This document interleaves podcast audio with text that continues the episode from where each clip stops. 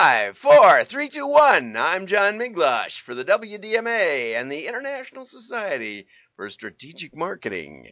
Happy Thanksgiving. We're going to have a little fun today, as usual. We always have a little fun. And uh, here we go. and I was just streaming tears. And, you know, I always say if I don't stream tears, then it's not worth watching. But let's go over here and, and watch this. This is from Boots. And I don't know, they must make handbags or something. I don't even know what they do. But I think this is the girl from from Emily in Paris, but I'm not 100% sure.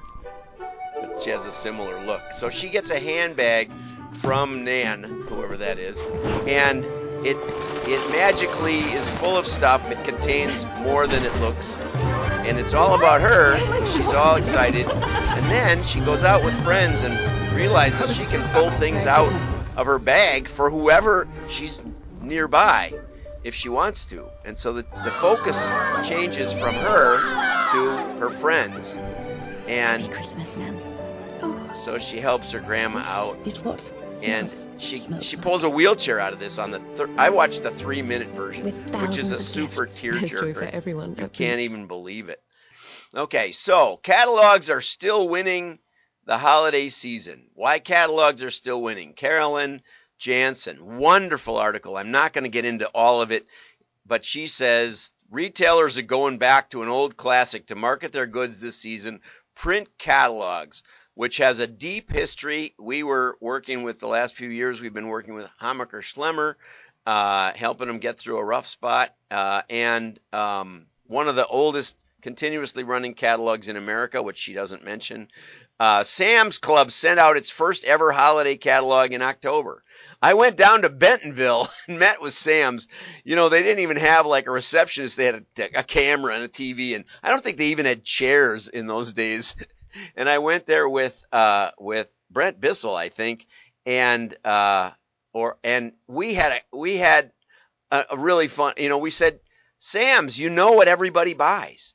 You know who's a repeat buyer. You know who who has stopped buying. You have more data than anybody else, and you don't utilize it at all. And uh, we pitched them so hard. It was also the middle of an ice storm, and I felt like I was going to die. But uh, but anyway, they finally did it. So way to go, Sam's. Lowe's created its first catalog, eh, toy catalog, but it's not really toys. It's really it's really toys for dad. Okay, Walmart, Amazon is sending out catalogs. Uh, Chad Lusk says that shopping online isn't conductive to or conducive to discovery. The internet largely is an unorganized mess, which works if you know what you're looking for, but catalogs serve to assemble these curated collections of goods where you can see multiple items paired together that effectively triggers ideas. Uh, catalogs are even better uh, than stores in some ways because you're pretty likely to have they're pretty likely to have the stock on on sale like Land's End uh, turtleneck and fleece today. Uh, they always had my dress shirts, which were uh, 14 and a half collar with a 33 sleeve, a little unusual, but Land's End always had it. Whereas in the, even in their outlet stores, they didn't have it. Okay, and rather than worrying about themselves, people are purpose driven to finding gifts for others. There's both a joy and emotion and pressure in that. Catalogs are a way to get ideas. Okay. Catalogs are also a way for companies to cut through the noise of digital marketing. And, uh, Polly Wong again reiterates that there's 100% viewability. I don't know if viewability is a word, but there's 100% delivery. There's 100% touch, engagement. You have to look at it. Catalogs do not throw themselves away. And it has to be looked at by a decision maker. And in the case of catalogs, it can be passed around to the people who you want to know what they're looking for for Christmas. Okay? So, consumer has to touch it to throw it away. Digital, it goes away on its own. And so does mass media. You can walk away and get a beer. Okay? And Facebook's high costs are skyrocketing 250% since January in cost per thousand impressions. And uh, Kayla Murphy, who's also at, at uh, Belardi Wong, said something really good. Retailers are paying here. This is important, and I've been saying this literally for years.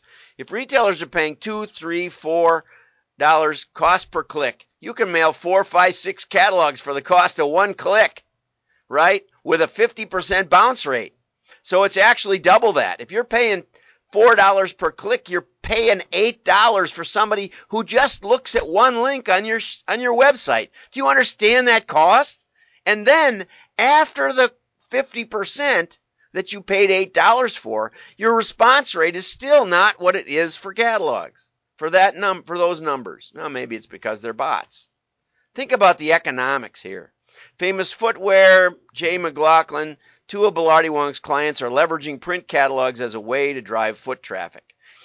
And uh, both retailers you know, high end, children, all the rest. Okay, I highly encourage you to subscribe and get the rest of the story from from uh, Carolyn Jansen. Wonderful article. And here's a, an article that I wrote in 1990. Okay, 1990. In, ni- in the 1990s, I was the go to guy that people called when they wanted to do best practices or creative review or customer assessment for their customer file. In 1990, I was Mr. Catalog. And so here it goes and it starts. Talking to some of the in- industry experts lately, I felt a pessimism in the catalog community. People are worried about postal increases, privacy laws, and use taxes. Does that sound familiar? This is 30 years ago. 30 years ago, right? Several consultants I know are branching out of direct marketing into general management work. You know, it's funny because I just happened to cross paths with Bill LaPierre, who I consider a friend, although he unsubscribed me from his newsletter because I commented. And I read a couple of his articles just yesterday. It, had nothing to do with this article. Uh, it had to do with just, and he was talking about how you can't print so many pages. Cut the pages. You can't get the paper. Quit mailing. Scale back. You know that the customers that you acquire digitally are going to be worth a quarter of what your, your catalog customers are worth. So don't mail. Don't mail them. Email them. Email works. Email is great. If you quit mailing a catalog, it makes your email work better. You know, and Bill's been saying this for actually uh, probably 20 years at least. And, uh, you know, I feel sorry for his clients. I don't know, Bill. Have you ever have you ever grown any companies? Have you ever doubled the circ? You know, with Adobe, we doubled their circ and we went from a half a million a year to a million. I mean, half a million a month to a million a month with higher response rate and higher uh, revenue per piece. My goodness, made them a ton of money. and it, it in six months by by some tricks we did with the way they looked at their customers. Baseball Express, we took from 5 million in sales to 50 million in sales. Lovesac, while we were working with them, went up from 50 million to 100 million. Uh, so, you know, catalogs work. Direct mail works. We just saw the other article. Anyway, but let's the doomsdayers if the doomsdayers are right i probably should consider reconsider my market. I should have left cataloging and been a digital consultant for 30 years but you know what? I hung on.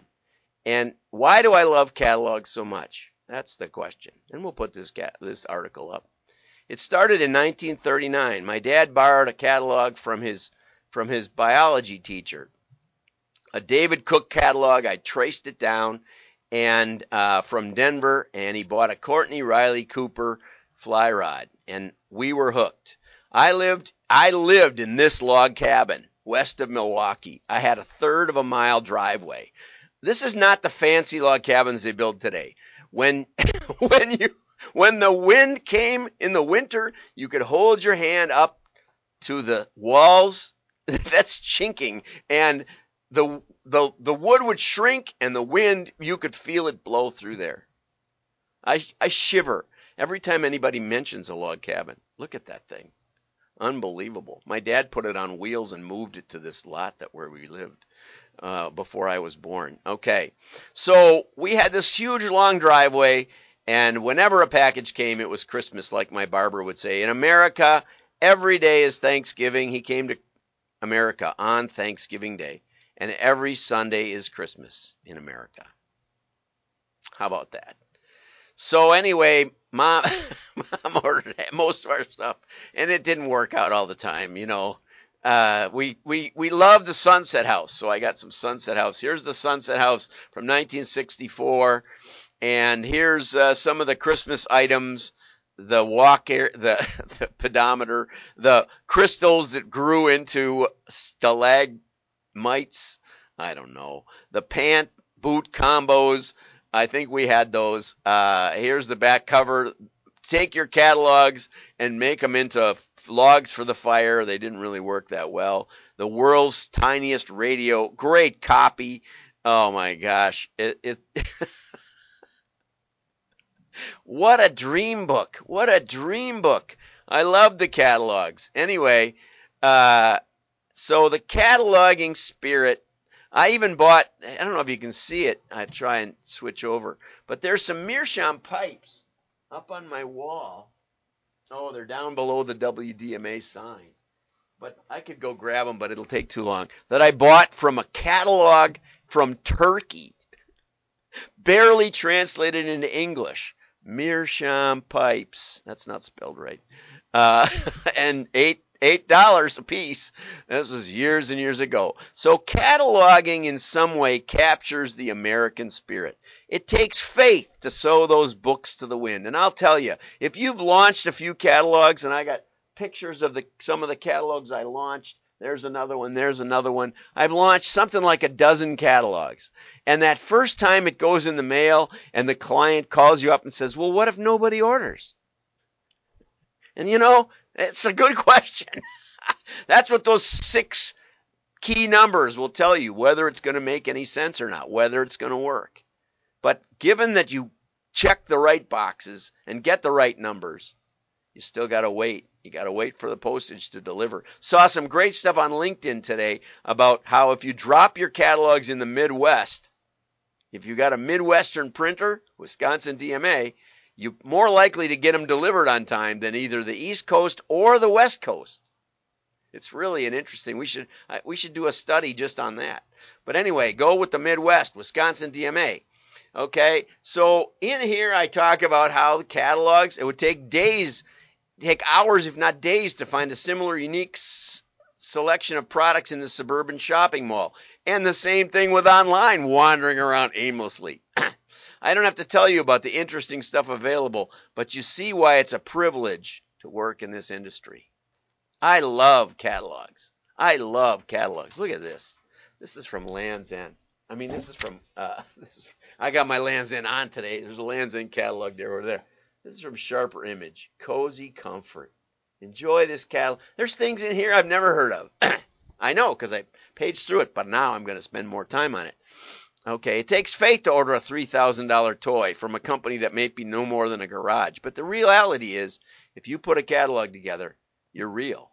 You put a digital ad together, that doesn't have to be anything behind it, right? This trusting spirit is part of what makes America great. You have to believe the best about people to mail to the winds, to place your orders, and to take those orders. You do. It's a faith based industry. In cataloging, there's a special spirit, an independence of both merchandise and method. My word for the future is hang in there.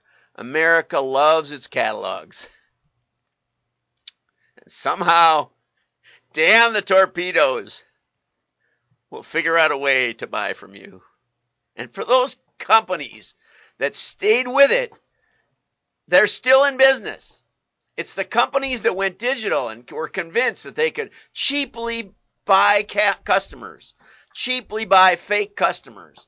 Those are the customer, those are the catalogs that are gone. So I still love catalogs. And you can go to Bill's big conference of all the catalogers and he can tell you why you cut pages and you cut circulation. I told Dick Cabela once, I said, what did I tell him? No, we could cut 20% of your circulation and only lose 5% of sales. We could massively increase your profits. Dick Cabela, who had more wisdom than most of this industry put together, said, John, I don't want to cut circulation. and I don't want to cut sales 5%. I'd have to lay people off. You figure out how to help me grow. I don't want to cut. That's my advice to Bill LaPierre. Figure out how to grow people. Quit telling them to cut. And also find a consultant that tells you how to grow. We worked with Cabela's on the big book and we convinced them they could mail twice as many and it made money hand over fist. Uh, and, and it's legendary. That book, you know, is about this thick. And, and a friend of mine said, why didn't I get one of those? yeah, you aren't kidding. Why not? You didn't spend enough.